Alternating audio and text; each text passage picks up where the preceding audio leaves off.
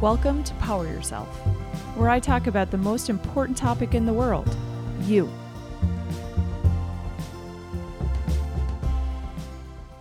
Welcome back to another episode of Power Yourself. Today's topic is going to be one of the hot topics out there, and that's going to be emotional intelligence. With me today, I am excited to have one of my amazing coworkers join me not so much in the studio, but on Zoom through the studio. but Kim, why don't you go ahead and introduce yourself? Hey, Jillian, uh, it's really awesome to be here talking about one of my favorite topics with you. Um, yeah, my name's Kim Gordy, and uh, you know what? I work with leaders to really um, see how they can develop a leadership philosophy and a strategy to to do what they want to do with their teams. so much to talk about on that, but we're going to try not to go there today. It's going to be all about the topic of emotional intelligence, which no doubt comes into so much play in your work as is. Yeah, absolutely. Absolutely. It's it matter of fact, I just recently got off a call this afternoon where we were talking about how emotional intelligence was playing out in a, a challenge that a leader had with a with a fellow colleague who was a leader. So yeah, it's everywhere. It's all the time. It follows us, just like uh, everything else that's you know wonderful part of ourselves follows us everywhere and shows up everywhere. And I think that's a kind of it's a great segue to say, okay, we talk about it a lot, but mm-hmm. let's what I what I would love for you to do for us is define it. Give us simplistic terms because it's one of those things that you kind of hear out there all the time, but do we really know what we're talking about kind of thing? So, great opportunity yeah. right now to pause and just be like, Kim, you work with it all the time. What is it to you? Well, when I think about the definition, I, will give you a definition in a moment, but what I thought might be kind of cool is to think about why it mattered to me. And it, and it actually has to do with a story that I experienced when I was a kid. And uh, so I was, I think, about 10 years old, and we were headed to Kelowna to go to Bedrock City. And we didn't take very many vacations. My dad worked in construction outside, and we also had three farms. And so to have a family vacation was, you know, pretty much unheard of. But going to Bedrock City was like my dream come true. I, I loved the Flintstones, and it was going to be our first holiday. And uh, we lived in northern Alberta, so we were we were quite a way ways from from most things. So if you were doing a trip, it was a it was a big deal. And so we headed out on what was going to be a 10 day vacation. And uh, for those who don't know Alberta, Grande Prairie is in northwestern Alberta. And then there's a couple towns typically an hour apart until you start to get to Edmonton, a bigger urban center. And then we would head down to Kelowna. And my sister and I were in the back seat of the car, and there was some kind of some conversation going on with my parents. I didn't know what and wasn't really paying attention, but we pulled into a gas station, the Esso gas station in Valleyview. And my mom got out, went into the washroom. I went in with her, and she threw up. And I thought, oh my God, like mom's got the flu or, you know, she's sick, there's something wrong. And I was really worried about her. She comes back to the car, um, gets in, is talking to my dad, um, and is describing that she she can't drive any further, and it's not because she has stomach ache.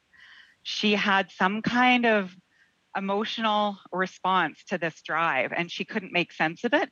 But we literally had to turn around and go back home my dad was like super upset and kind of angry with her. And as a kid, I was confused because I kind of felt protective of my mom, uh, you know, and was also really sad that our whole trip was canceled, but none of us knew what was happening. Yeah. And uh, what we found out that happened to her was she had a panic attack. Oh. So it was the first panic attack she'd ever had. And so a panic attack, of course, is when our emotions um, literally flood and take over our our body and our mind and our ability to think. And I remember as a 10 year old kid thinking, wow, like our emotions can can make us throw up. Like that's really intense. and and of course I couldn't really understand it. And uh, in the process of the years that followed, my mom uh, found out that this wasn't ha- actually what had happened to her, and she went on a bit of a discovery around the power of emotions and and how um, she could train her own brain, you know, the cognitive part of her brain to help her navigate something like a panic attack. That she could have the power to experience her emotions, but also decide what to do with them. And for her, it was a bit of a lifelong journey, but in the process of her discovering this, which was quite groundbreaking in those days, people didn't talk about emotional intelligence, it wasn't described. I mean, it was really in the 90s with Goleman's book that it came out. Yep. Um, but she tried to share as much as she could with us so that we wouldn't um, maybe have some of the life experiences she had around anxiety, around depression and panic attacks and that kind of thing. Oh my God, I had so, no idea you had this given to you so young at all. Like that, wow. Like what a yeah. horrifying moment. But like as an adult, I look at that as like, holy shit, what a gift you were given at such a young age, too. Absolutely. And you know what? Any anytime I talk, um, I've done, you know, a couple keynotes on emotional intelligence, and I always have a slide of my mom in that just because it was her experience that really shone a light on what what the power of emotions mm. at, at, a really young age for me and, and I guess really created a bit of a curiosity about me because uh, for me that I really wanted to figure out. And so uh, when Goleman's book came out in the 90s, I bought it um, as soon as it came out and read it cover to cover. And that's where I started to understand a little bit about how, uh, you know, emotions can really serve us, but uh, absolutely unleashed emotions may also not serve us well. And so when it comes to, to defining emotional intelligence, it's really, you know, how do we how do we use emotional information um, in a way that can help us create the life that we want. I mean, that's like in the most simple terms because our emotions can inform um, decision making around all of the big decisions that we make, all of the small decisions that we make. Um, it can also just be such understanding our emotions can play such a huge role in navigating stress, um, navigating. Um, um, you know, our mind's desire to keep looping and to um, dramatize and to um, do some of those things that don't serve us well. So, yeah, in its simplest terms, it's like understanding and using our emotions in a way that can help us create our best life. But it's so powerful because you're you're saying how emotions can have this powerful influence on the life that we live and kind of what we get out of life. We could even elaborate that on relationships and communications and yada yada yada. And when you think about it, like I don't know the unlearning that you had to do, but I know I had to do a lot of unlearning about showing emotions because it was always deemed mm. as more of this negative thing. You don't want to show your emotions. So learning to kind of correct that and really step back and encourage myself to understand my emotions and that can actually serve me was like I said one of probably the biggest unlearnings that I had to do regarding emotions. Yeah, absolutely. And I think, you know, probably there wouldn't be one person listening to this um, that wouldn't have had that experience because as we're learning to navigate what we feel, um, we might not be showing it to people in a way that's acceptable. So that's where some of the judgment around the emotion comes in. Um, but but the piece that's always missing is it's the judgment on how it's expressed. It's not there like we there is there shouldn't be any judgment on the emotion itself uh, because we feel what we feel. But there are ways to show emotion in a way that can still be respectful to other people that can be communicated in a really clear way to help people understand um, to show passion like excitement and um, you know they, it all still plays a role uh, but it's understanding that feeling the emotion and then how we show it to others actually are two separate pieces and that is really the crux of emotional intelligence. And so uh, whenever i do learning on it as at the beginning and sprinkled throughout and at the very end i have three questions that i like people to remember when they think how might i develop my emotional intelligence? And i said you want to get better at answering these questions what am i feeling right now why am i feeling it and what do i want to do about it so it's really in its most simple form um, that ability, uh, you know, it starts with that self awareness piece where it's like, what am I feeling right now? Can I name it? How can I grow my capacity to name emotions beyond the ones that we see uh, you know, in that Pixar movie. How can we develop them beyond sad, mad? Great know? movie, by the way. Great, Great movie. Great movie. And, you know, some of us struggle to use words beyond what's described. Yep. There. Um, one of my one of my really key stories around finding the right word, just to kind of describe this piece a little bit more for you, is when I first moved away, I moved away when I was really young, when I was 18. And on Sundays, typically it was a day of family. And in the wintertime, the sun would be setting and I could smell dinner. My dad would have Hockey Night in Canada on, so I could hear that music. And I had this really homey feeling when I moved away, I had this crappy little TV on a milk carton. I was by, I was lonely. I was by myself. you know, I didn't know what I was having for dinner. It was probably some crappy, crappy uh, Ichiban or something. And I had this feeling, and I kept thinking, well, what is it? Because I'm not sad, and I'm not even homesick. Mm. And and I like struggled for you know quite a few weeks, going, what's like, what am I feeling? What, and what is it? And it was melancholy and then why I was feeling it was because I was reflecting on what Sunday nights felt and that feeling and who I was surrounded by and what that experience was like. And I was missing it. Um, but that was like one example that stands out in my mind for one reason. I think that word's like super cool, just as a as a word to describe emotions. But it just nailed it so well that I was like, that's it, that's it. And then it kind of all made sense. And then I could kind of wrap my arms around it and accept it and be like, yeah, of course I feel melancholy you know this is how come and if i want to do something about it if if it's a little bit uncomfortable i'm going to invite a friend over for dinner how could i recreate what i'm missing oh, yeah. so that's an example of like what am i feeling why am i feeling it and what do i want to do about it i think that's a beautiful tool and it's almost like another thing I'd love to see taught in schools, right? Because you're right. This whole feelings, like I look at in our job now, we have like, you know, the the feelings wheel, or you can look up a whole bunch of different emotions, which you can kind of be able to acknowledge and drill down a little bit more. But we're not taught about the variety of emotions that exist out there. And I think you're right. We try to categorize it into happy, sad, um, you know, angry or, or, you know what's another typical one? Like that's all the ones i can kind of think of in the moment. But being able to kind of identify the different emotions you're actually feeling naming that and then i think your perfect questions of why am i feeling it? So what that tells me right there when we're talking about emotional intelligence it's i would say a big step is to step back you know, mm-hmm. as we're in those moments, understanding that something's going on for us, to have that self aware to say, wait a second, what's happening for me? And then I really like your next questions of why am I feeling it? To really be able to connect with that because so much of the research says, you know, name it to tame it.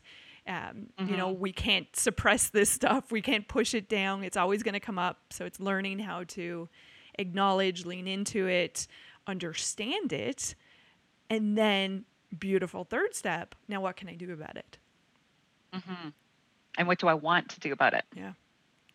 And so that's actually just the conversation that I'd had with uh, one of my leader clients before we jumped on this call. Was um, she'd had an experience with uh, with a fellow leader um, where there was a miscommunication, and the communication came to her in a way that she didn't think was respectful.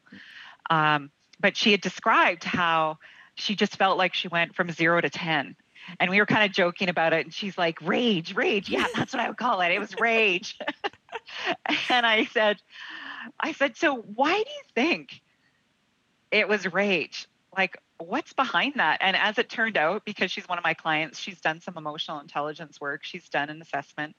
And she said, you know what? I just in this moment connected it to um, that piece around my own self confidence and it, and it was her questioning you know am i doing the right thing? Is this the right thing? Uh, do i know what i'm doing?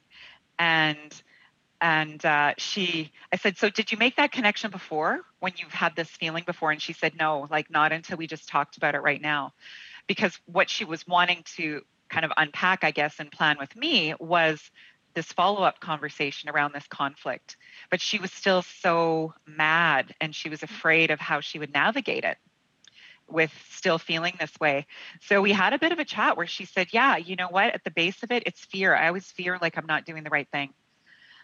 Uh, and so when someone kind of pokes a hole in it or comes to me in a way that you know looks like they don't trust what I'm doing, or maybe they don't think that I'm doing it right, then you know it's the reaction and it's the fight reaction. It's like you know fight flight or freeze and for her it's fight and then so then it's this rage. So she had a real um again the inform the emotions are giving her information because what she's realized in that conversation is that is one of her triggers. So something that looks like smells like that someone doesn't have faith in her don't you know they don't think she's bright enough that she's not doing the right thing this continues to come up and now that she's kind of identified as a trigger she has a whole nother way of of navigating it and understanding it for herself and then choosing what she wants to do about it it's interesting. I go right back to the term you used at the beginning the power that this gives you.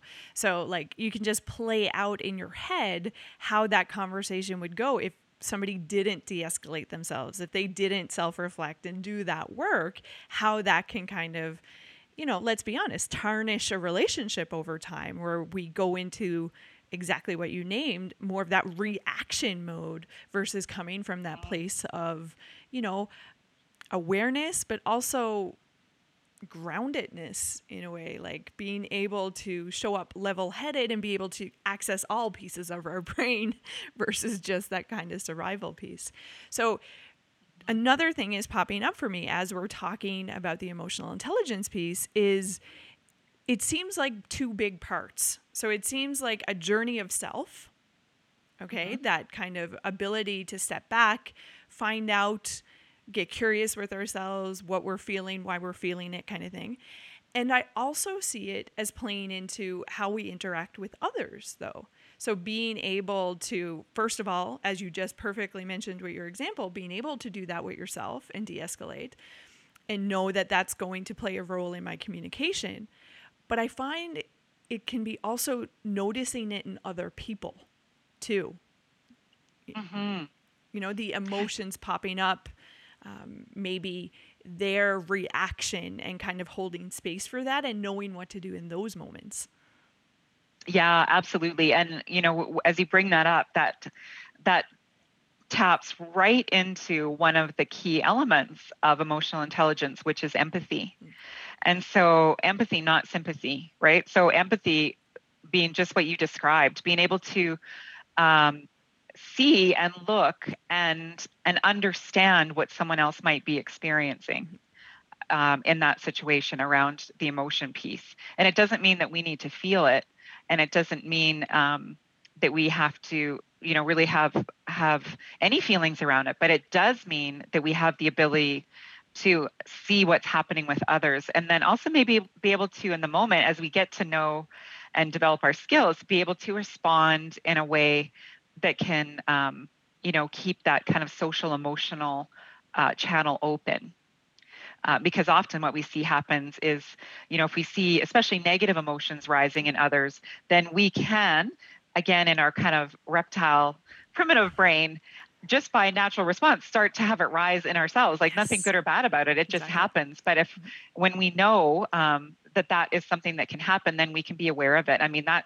even that description emotional contagion is is something that I think many of us intuitively know, but until, um, you know, when we talk to people and teach about it, they're like, oh my God, that is a thing. I never thought of it that way, but we've all experienced it, you know? And so, you know, even knowing that, not only can we have empathy and understand what someone's feeling, and then we can respond and, and probably have more productive social emotional relationships, but we can also um, do that and at the same time be able to um, regulate a little bit about what's happening with us, where it's like, oh, I, I'm starting to feel maybe if it's negative, we don't want to do that, but maybe it's a happiness, maybe it's passion, maybe it's enthusiasm. It's like, oh yeah, bring it on. I want to catch this. um, and then that's super important in leading. Like people that want to create a vision and they want to create some excitement and they want to get people on board. We all make those decisions based on our emotions. You know, we decide to get on board with changes or new ideas or want to be part of something because of our emotions. So you know being able to have positive emotions as as a as a place for contagion is is a huge thing to be aware of of how it can produce really positive results too. It's not it's not always about mitigating negative uh, feelings. And I, I would even like as you're saying that it's the the ability to name those positives too, right? Because even sometimes I think again when we have that emotion heading, people are a little bit more more reserved. Some people don't want to overly share. But you're right, it can have such a huge uplifting kind of powerful impact if we do decide to share those positive emotions and experiences with people.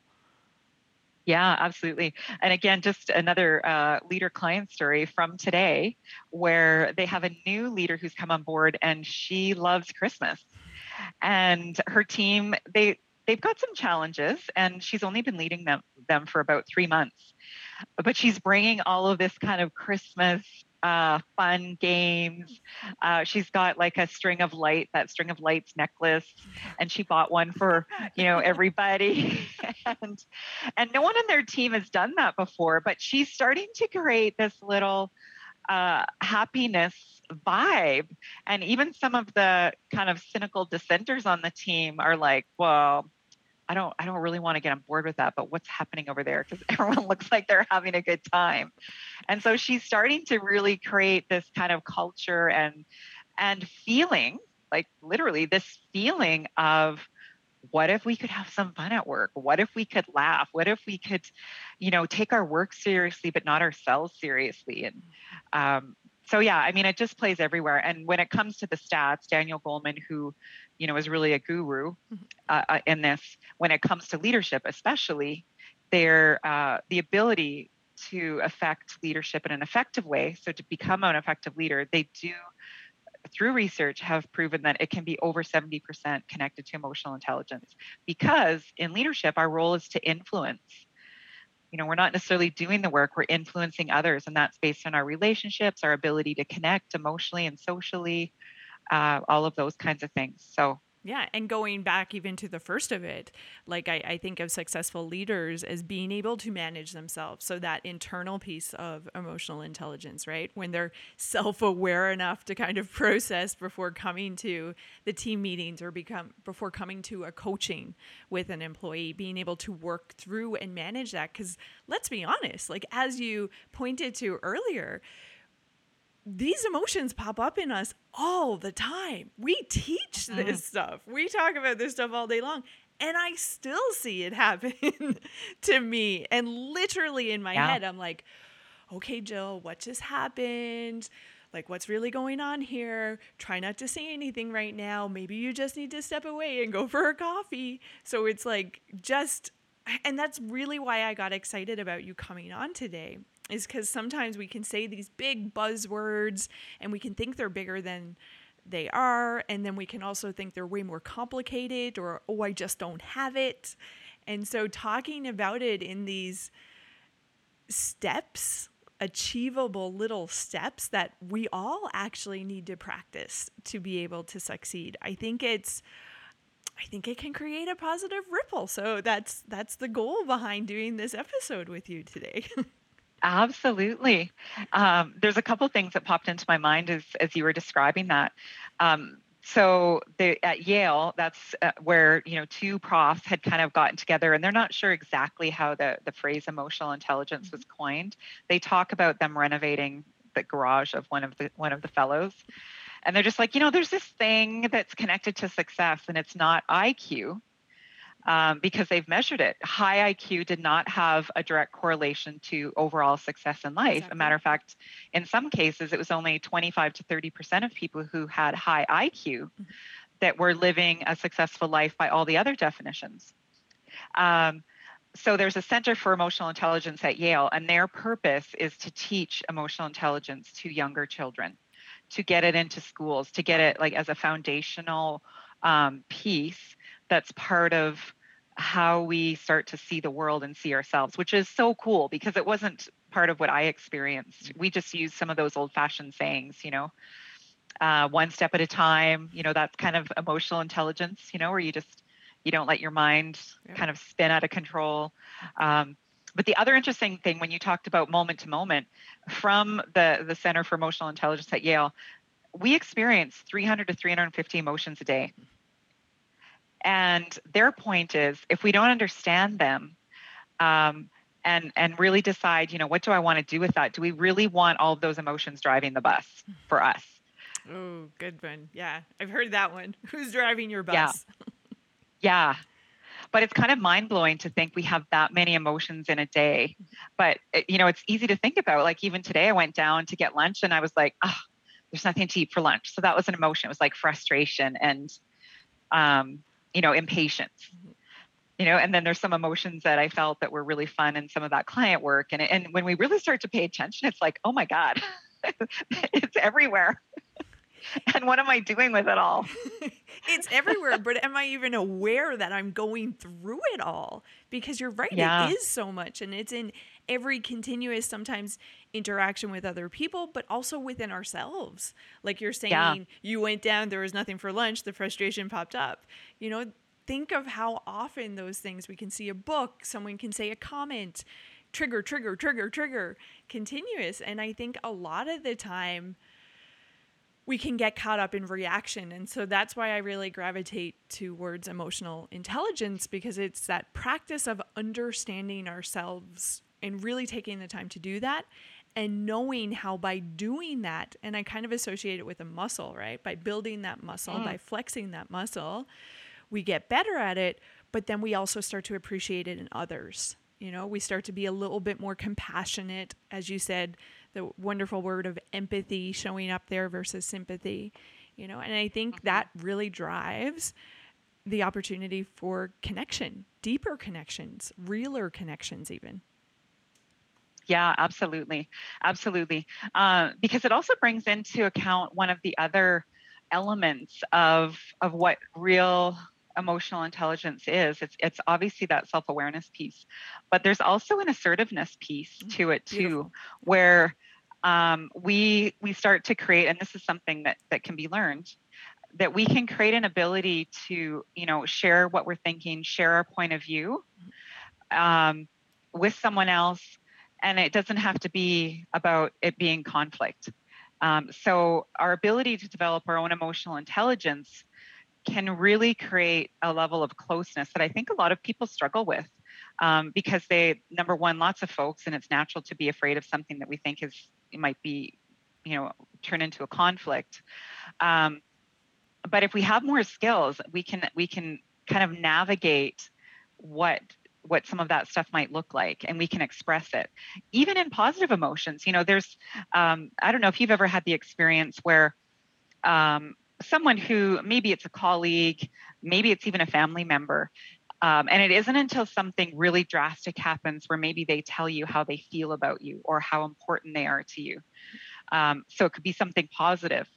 And, um, you know, that's an assertive assertiveness thing too, to be able to share with people why they matter and, um, you know, to give someone a compliment or, um, so it's and that's also connected to emotional intelligence. I have a feeling when i, I look at so and so and think oh they look so well put together. They just have such a great physical presence and i love i love their sense of style.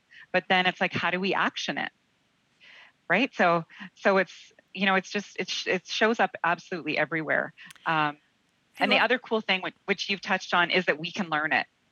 So iq is kind of fixed. It is part of our dna and um, you know the measurement of that's probably going to stay the same for for our life but eq we can absolutely grow as we start to understand it more. And and intuitively i think and, and unconsciously a lot of us you know have grown it through life experience like the school of hard knocks often teaches us some emotional intelligence if we're kind of paying attention mistakes um, but, of what not to do Exactly. Mm. And, you know, it's one advantage of getting older is emotional intelligence has been measured to go up um, well into our 70s. So that's kind of cool that, you know, there's no finish line and we can grow it. I love that. And it's hard for me not to jump onto that right now because I'm like, yes, let's talk about tools. Let's talk about ways to grow it. I'm going to restrain myself because I want to go back. You said something that I haven't associated with emotional intelligence before. And I want you to elaborate because I think it's spot on. I think it's absolutely beautiful. Mm-hmm. And that's that assertiveness piece, being able to name it and communicate it. Walk me through how you would help somebody associate that assertiveness to be that positive thing and kind of how they could do it technically? Um, well, I guess I actually have a little bit of a script. So, in my own journey and my own learning, because I'm always thinking about this, um, not only in how how to offer it to clients, but also to have it in my own relationships. I'm always kind of looking for um, what might be some of my go-to lines, so that I don't have to rethink this all the time. and so one of my go-to lines is, um, you know, this is what I'm feeling and this is how come. So it kind of connects to those three questions. This is what I'm feeling and this is how come. And this is my request. So let's say um, a scenario that, you know, it could be in a relate in something that happened with my with my partner you know maybe it was something um, that i wanted to do a bit of a redirection so this might be not necessarily a positive thing but something where i'm asking for mm. something to be different um, so that's one of my go-to lines is um, you know when this happened this is how it made me feel and what i would like to ask of you next time is could you do this so that's one really simple example where it's a request but that's an assertive thing to ask for what, we want yep. And it's also a vulnerable thing to say, when this happened, this is how it made me feel. So even that front end of that habit is something that we often don't do. What we often say is, you know, you made me really mad like you know the kind of those you you you yeah exactly so it's like it's like that kind of eh, what i love about the emotional intelligence piece is number one it's super accountable to who we are and we own our own experience mm you know, this happened and this is how I felt. This is how it impacted me. Um, and when we do that, there's no arguing with it, right? It's like you offer it to someone on a platter. There's no, well, you don't feel it. It's like, well, no, I, when this happened, that's how, how I felt. So it's it's a great way to kind of change a conversation that maybe someone might think is going to be difficult. And that's exactly what my client and I were talking about in this meeting. She's doing a follow-up meeting with this colleague where they had a bit of a dust up um, on Friday. You know, where it's like, you know, we need to describe what we want. Um, as we're describing maybe something that we didn't want, we can say, you know, in the future, this is what I would want to have happen. And and that could be assertiveness in that example. Uh, so i don't know if that's kind of what you were thinking but. no it's totally what i'm thinking. It's just i love how you know we're talking about emotional intelligence how it's that self-reflection self-understanding and putting it into practice really. But i love it how you open the door about communicating it out so just naming it, being able to express it to other people, because I just see it as such a beautiful way to build those real connections, right? Mm-hmm. You mentioned conflict. I'm somebody who loves, I don't love conflict. I see conflict as very valuable because I feel it contributes to healthy relationships. You know, once again, lots of unlearning that had to happen there of conflict mm-hmm. is negative. But I do, I see it as this opportunity to get to know each other better, to find out. And so a big part of that goes back to being able to be assertive with naming what you're feeling and why you're feeling it, being able mm-hmm. to put yourself out there, be vulnerable, as you said, and name it so that the other person can understand. So as you're talking about, you know, it gives us the opportunity to be accountable for how we feel and what we're experiencing it. And I think it's just so spot on because you're taking out the blame then, which is, let's be mm-hmm. honest, one of those f- fan things that fan the flame of negative conflict is the blame game. So by being yeah. able to own our emotions and say, well, here's what I'm feeling, here's why I'm feeling it. I feel it really sets us up to succeed with connection you know like so as Absolutely. you're talking i'm just like yes let's Absolutely. It's it's a way to really effectively describe our experience to someone else and in the process of doing that that creates closeness. Yes. So even conflict can create closeness if it's processed well. But to process it well, we we do need to develop the ability to think about what was really going on for me. Like what was I feeling? why was I feeling it and what would I want differently or what do I want to choose to do about it, right? So to me, it always boils down to those three questions in its most simplistic form. Um, there's you know what, what what we do the work i do with clients obviously we can do an assessment and there's many pieces to it um, which is also a great tool but i think the more simple we can make it in our everyday life what am i feeling? Why am i feeling that way? And what do i want to do about it? Or what would i want differently if we could all do that, wow, there'd be some really cool things going on, right? but I think that's such a huge tool that you're giving people, right? Even just by by naming those three kind of opportunities to step back and check in like with ourselves personally, I think that gives us a little bit more clarity when we're trying to communicate that out with people, you know, and mm-hmm. trying to name it so that we can, once again, maybe communicate a little bit more effectively kind of thing. Mm-hmm, mm-hmm. You mentioned, I got to go back to one more thing. You say, because you're right, you, as usual, Kim, you, you name it perfectly with the, it's a very vulnerable process, right? Of naming our feelings and what we're experiencing.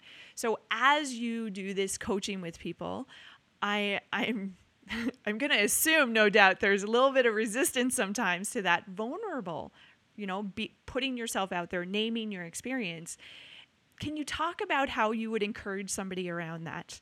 Like, just if they're struggling mm. with being vulnerable, what would you suggest?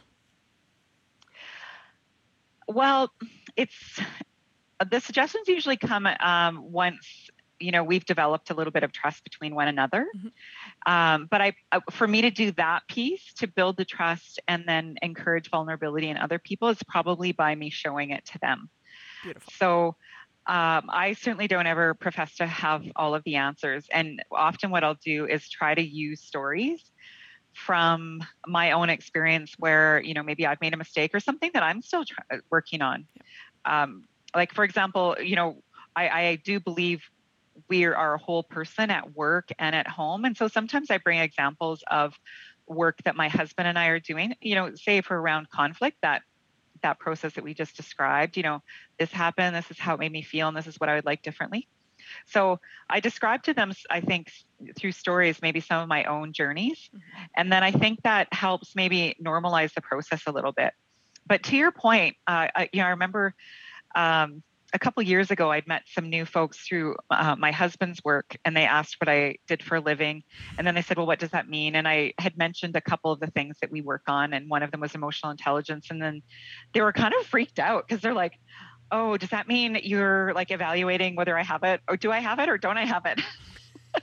and so, so it can be a really intimidating thing because it's like this unknown, mm. like it's kind of known, but it's unknown. Yes and um, and that's the last impression I would ever want to leave with someone is that you know I know something you don't know and I'm assessing you. So uh, I always try to explain that to them that it's like you know you have it. We, it's just learning more about it and and you know that kind of thing. But I think you're you're so bang on in that it can be this kind of nebulous, um, this nebulous um, word or tagline, and it's like what does that mean and how does it apply to me mm-hmm. and why does it matter? And that's it. Like anytime i kind of see those opportunities of like when i hear a buzzword i just like that's why i wanted you on again. It's just to create the opportunity to step back and say well like, let's talk about it. Let's be simple and basic about this. It's not really that big, fancy, or technical piece. It's actually a practice that we do within ourselves that can actually help us show up better with other people and can encourage a lot more healthier relationships. So I think being able to boil it down and be like, you don't need a degree, you don't need a doctorate you know, it's a practice that everybody can do. I think just making it to your point about talking about how we're doing it, being vocal about that, the struggles that we have, naming that, I think like I'm I'm a huge advocate for that as well, right? Being able to show transparency in me to say, "Hey, no one's perfect. We all fail multiple times." And so being able to help support each other in a little bit more of a positive instead of judgmental way, I think once again we can have a little bit more of that positive impact on society. you know Yeah. yay Yeah, absolutely. And it's really, you know, it it really is to impact and uh, and create that that kind of life that we want, where we have healthy, fulfilling relationships. We can use our emotions to direct us towards meaningful work, Mhm. To finding our purpose. I mean, those are that's our emotional information is directing us towards, you know, where do we get inspired? What's meaningful to us? It can direct us and, and lead us to making really hard decisions, you know, maybe to ending a marriage, um, you know, to setting boundaries with certain people that the relationship doesn't work, but the emotions are information that that we can use. But one of the things that um, I was thinking about knowing that we were going to talk about this was um, really knowing that it's the balance between emotions, so what we're feeling, and then making sense of it. Because not uh, like we can experience all emotions and all emotions are okay. There's no good or bad, they are just what they are. Uh, and emotions can be really fleeting. And so if we're only emotion driven, if we use emotional information as our only source Mhm. and our only guide, um, it kind of goes back to that quote of like, you know, who's driving the bus then? Like, if we just live in the moment and respond to every emotion and every kind React. of intel that's Yeah. coming in from our emotional, um, kind of primitive uh, brain, Mhm.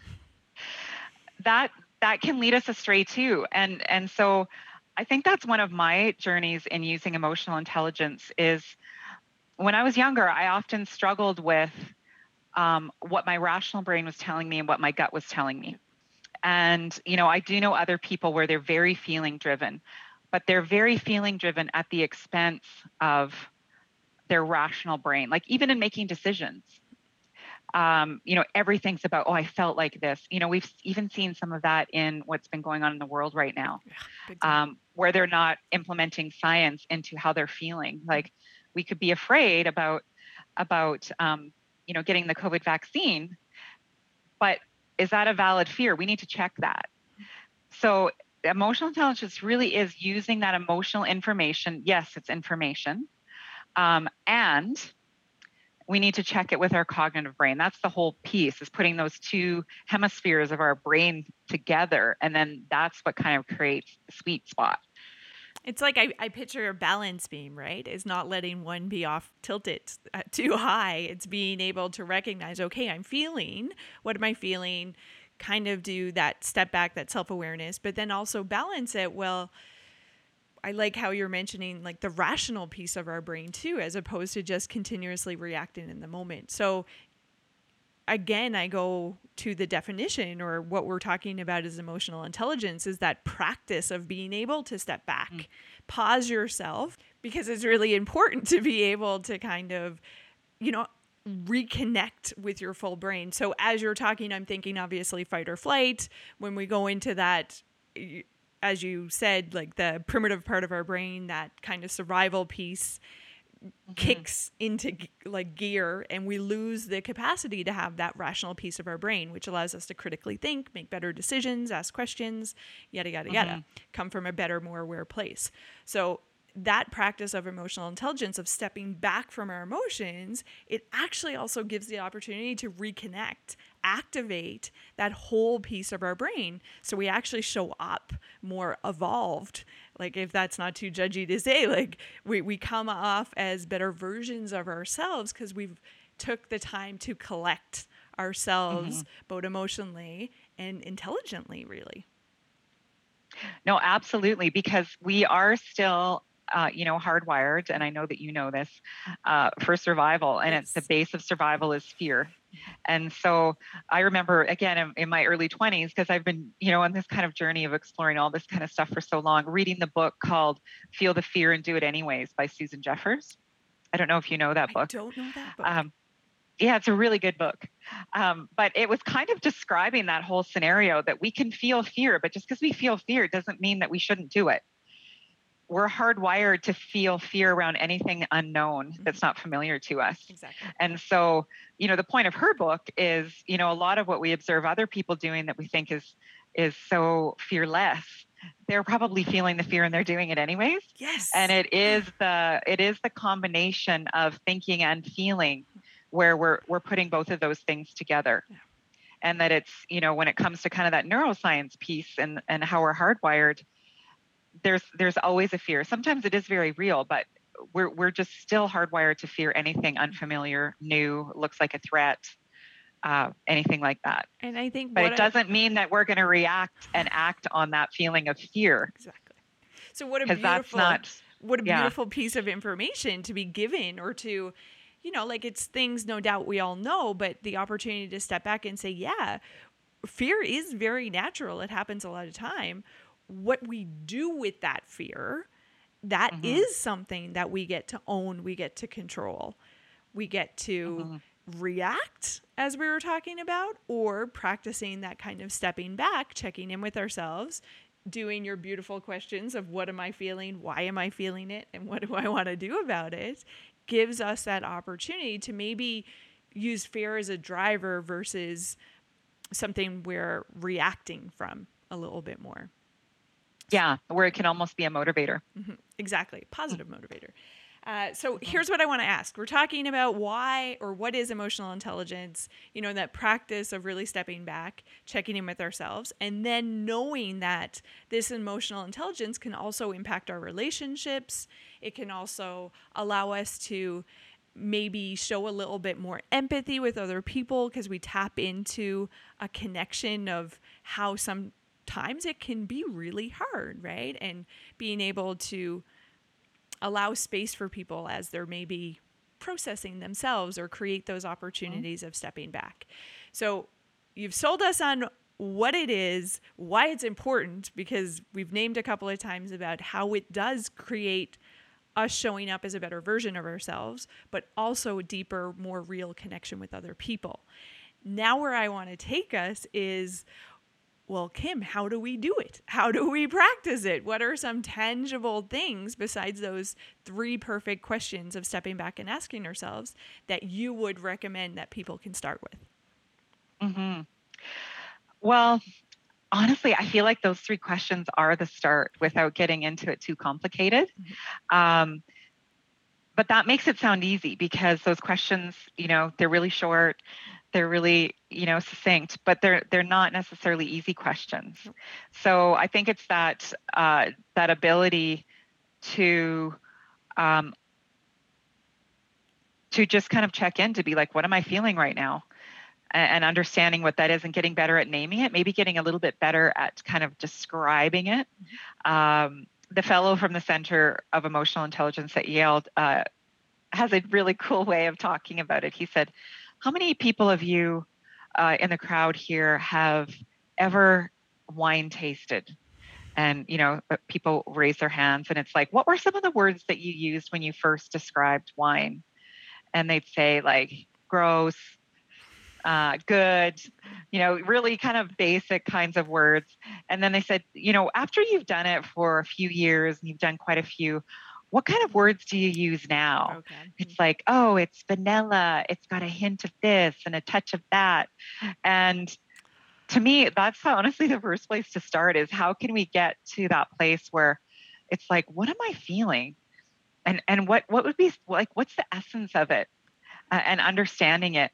And then the other piece I would think, in addition to those three questions, is really noticing when we get flooded, um, like what the triggers are. So um, you know, years ago, again, I, had done some learning, and and there was a description of that calling a disproportionate reoccurring reaction, where based on the situation, there's always an over emotional response, and that's that those are triggers. And so, really understanding what those are can provide so much information into ourselves and about where we might want to spend some time. Um, I am a little bit of a of a book person and a research person, so to me you know those three questions understanding our triggers but in complement with you know looking at what is emotional intelligence and reading a book. I have one one of my books it's like my most favorite book and it's written by an albertan um, a, a, fellow out of edmonton. It's called the other kind of smart. And uh, really really easy to read walks through lots of simple examples that i think are really relatable to everyday life uh, and so then just kind of looking for it um, so I, I don't know if if you were looking for kind of a different answer, but I almost want to keep it simple just because No, I I the love simpler it the is. that's the whole Yeah. goal of the show, right? Keep it simple and to hopefully give some someone something to think about and somewhere to start is kind of the goal with all of this, right? So even the the naming it piece, like you talked about the question of what am I feeling, but maybe that's even like you know an exploration or opportunity in itself. Look up the feelings wheel. Look up the different emotions and exactly like your wine story start somewhere you know you're going to start off probably a lot more limited than you will be in another year but it's so interesting how expanded our vocab will get the more we use it the more we acknowledge it so the feeling wheel is if i took you down in my office and showed you it's actually one of the things that's stapled up on my wall about just having understanding that okay i'm sad. Well what's underneath that? Maybe what's driving that to be able to understand it? So getting the terminology i think and just starting somewhere with that i think would be a, another great idea to kind of if you're looking for somewhere to initiate or start the process for yourself Absolutely. Yeah. Absolutely. And and the terminology is important not because we need to um, be able to name it, you know, for namesake, but it's because that's how we start to um, describe ourselves and then may, maybe be able to communicate it to others. We can better describe our experience. Well, just, So- yeah, if, if we're all saying we're we're sad, you know, like it kind of we're all experiencing something really different. So being able to name it on a deeper level, I think it once again drives an opportunity for deeper connection and understanding with each other. So not only that self journey, but also that connection journey with other people, too. Well, and I, I think the fact that um, that you're bringing this to to this space right now is really interesting because of the way the world has been in the last uh, coming up almost two years. A lot of the ways that we might have previously distracted ourselves from whatever was going on were suddenly unavailable. And, you know, I'm not sure what people did, you know, in the absence of all of the distractions that we can have and in the busyness of how we can um, get up to. Um, but I'm wondering if some people, you know, were asking themselves those questions, maybe using different words where, you know, I'm really off today. Well, how, uh, like, how come, how come I'm off? Or, you know, what am I, what am I missing? And that's contributing to it. Or, so I'm wondering if the sensitivity around around emotion and, and kind of feeling has been heightened a little bit just because of the collective experience of of what's happened. Might And if that's that's the case, that would be amazing. If one of the outcomes of our global experience together could be that maybe we are just a little bit more in tune with, you know, what we're feeling. We've taken a little bit of a pause with understanding maybe the dynamics of what and why, and uh, and then have done something positive. Because in the the reason I told you the story about my mom in, in at the beginning was she she was someone who I recognized as as someone with really high IQ. She was one of the smartest people I ever knew. And as a young adult, as I was growing up, I was watching her choose or choose not to do things that I knew could improve her life, that could improve her relationships, that could improve her experience as a human on the planet.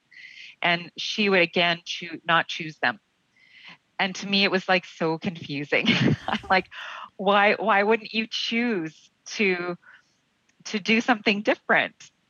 Um, and she was the first to admit that she really suffered from kind of low self-esteem and low uh, kind of emotional intelligence. And and then I just saw the kind of life it, it created for her, um, and and kind of the suffering. And so I really think the attunement to emotional intelligence can really can really set a different direction for our lives in in all of the ways that matter to us in all of the ways It's so true. It's that it's so many different levels. It it's like the recipe for how to be a better version of you and also how to have more real lasting healthy relationships with other people. Like it really Yeah. A great opportunity. So if you haven't taken maybe the pandemic an opportunity to step back and wonder or look at how you might be able to grow, check in with yourself right now. Is there opportunity? Are you before you react in a moment, are you practicing taking a pause? Are you practicing taking a breath? And are you actually connecting with yourself and finding out what's happening for you internally before maybe communicating anything out? So, creating those opportunities of internal growth, internal experience, but also then realizing how much that's going to impact the relationships you have, and then bringing kind of that internal process maybe allowing other people or promoting, encouraging other people to take that for themselves too. Mm-hmm. What a great thing we can all practice maybe a little bit more. Absolutely, every single day. Seriously, it is a practice though. Like as I said at the practice. very beginning, this is stuff that we live by.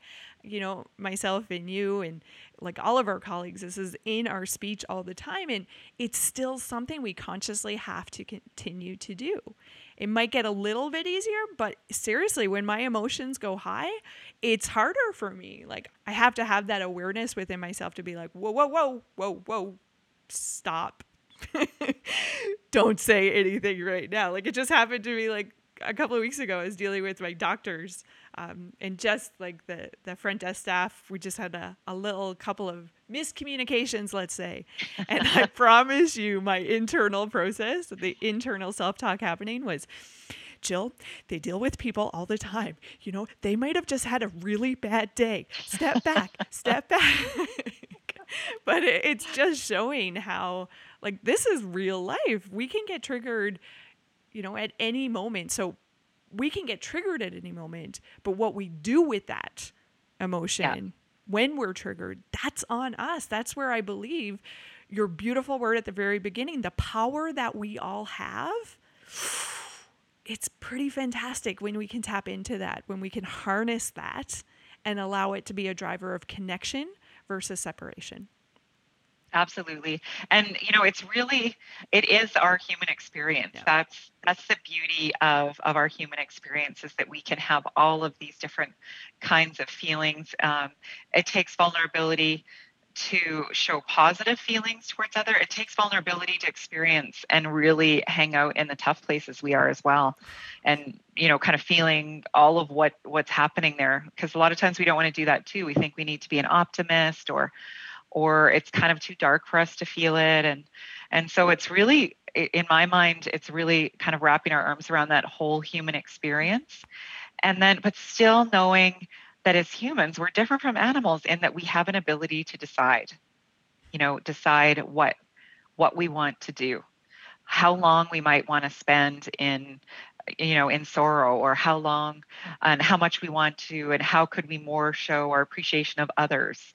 Um, how connected do we feel emotionally um, not only to to our loved ones but you know to our neighborhood to our communities. That's another element of emotional intelligence is kind of our social responsibility that we feel uh, that we're part of something bigger. So um, i don't know it's just it's such a fascinating part of being human and the more we learn about it um, it just leads to a richer experience you know for for whatever our, our journeys are whatever our chapters are for ourselves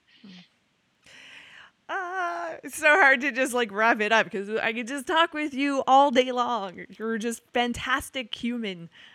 that was like not English, but you are a fantastic and I just love how you show up in the world, Kim. Like honestly, you're you're real. You're able to practice that assertiveness, that leadership mind frame. And it's always something I see in you. And I just get excited to be in your presence because it does, it has a big ripple. So just thank you for being you and being able to take time out of your schedule and come on the show today. I really appreciate that. Oh, you are so welcome. And you know, I feel the exact same way. So mutual adoration. yay to positive ripples out in humanity.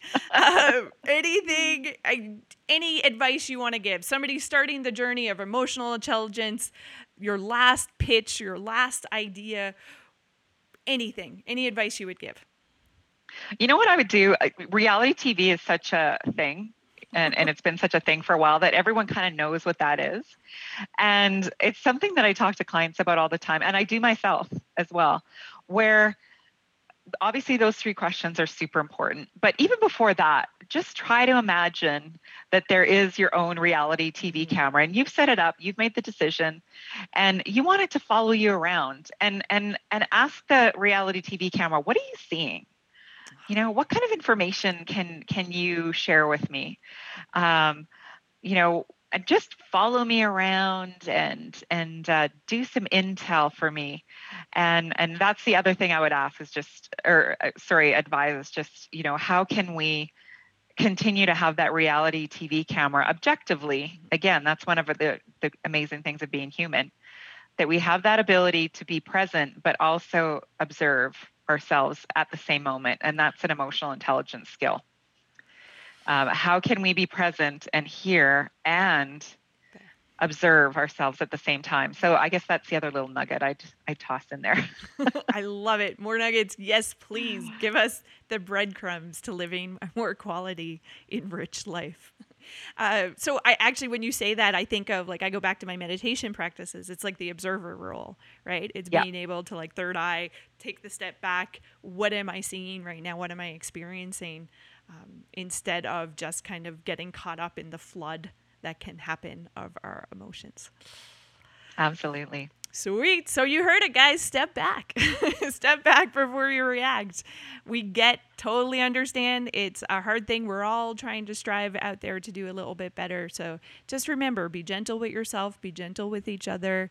Um, try it out, see how it feels. If it's not something you practice, maybe next interaction you show up for, hold yourself accountable. How can I practice self awareness in this? How can I step back, check in with myself, and really practice that internal kind of journey of emotional intelligence before maybe communicating? So, just that little tiny check in. Highly encourage it. Uh, as always, it's a pleasure to have you with us today. So, please remember this journey is full of ups and downs and be kind like i said to yourself and other people and always always remember to take the time to power yourself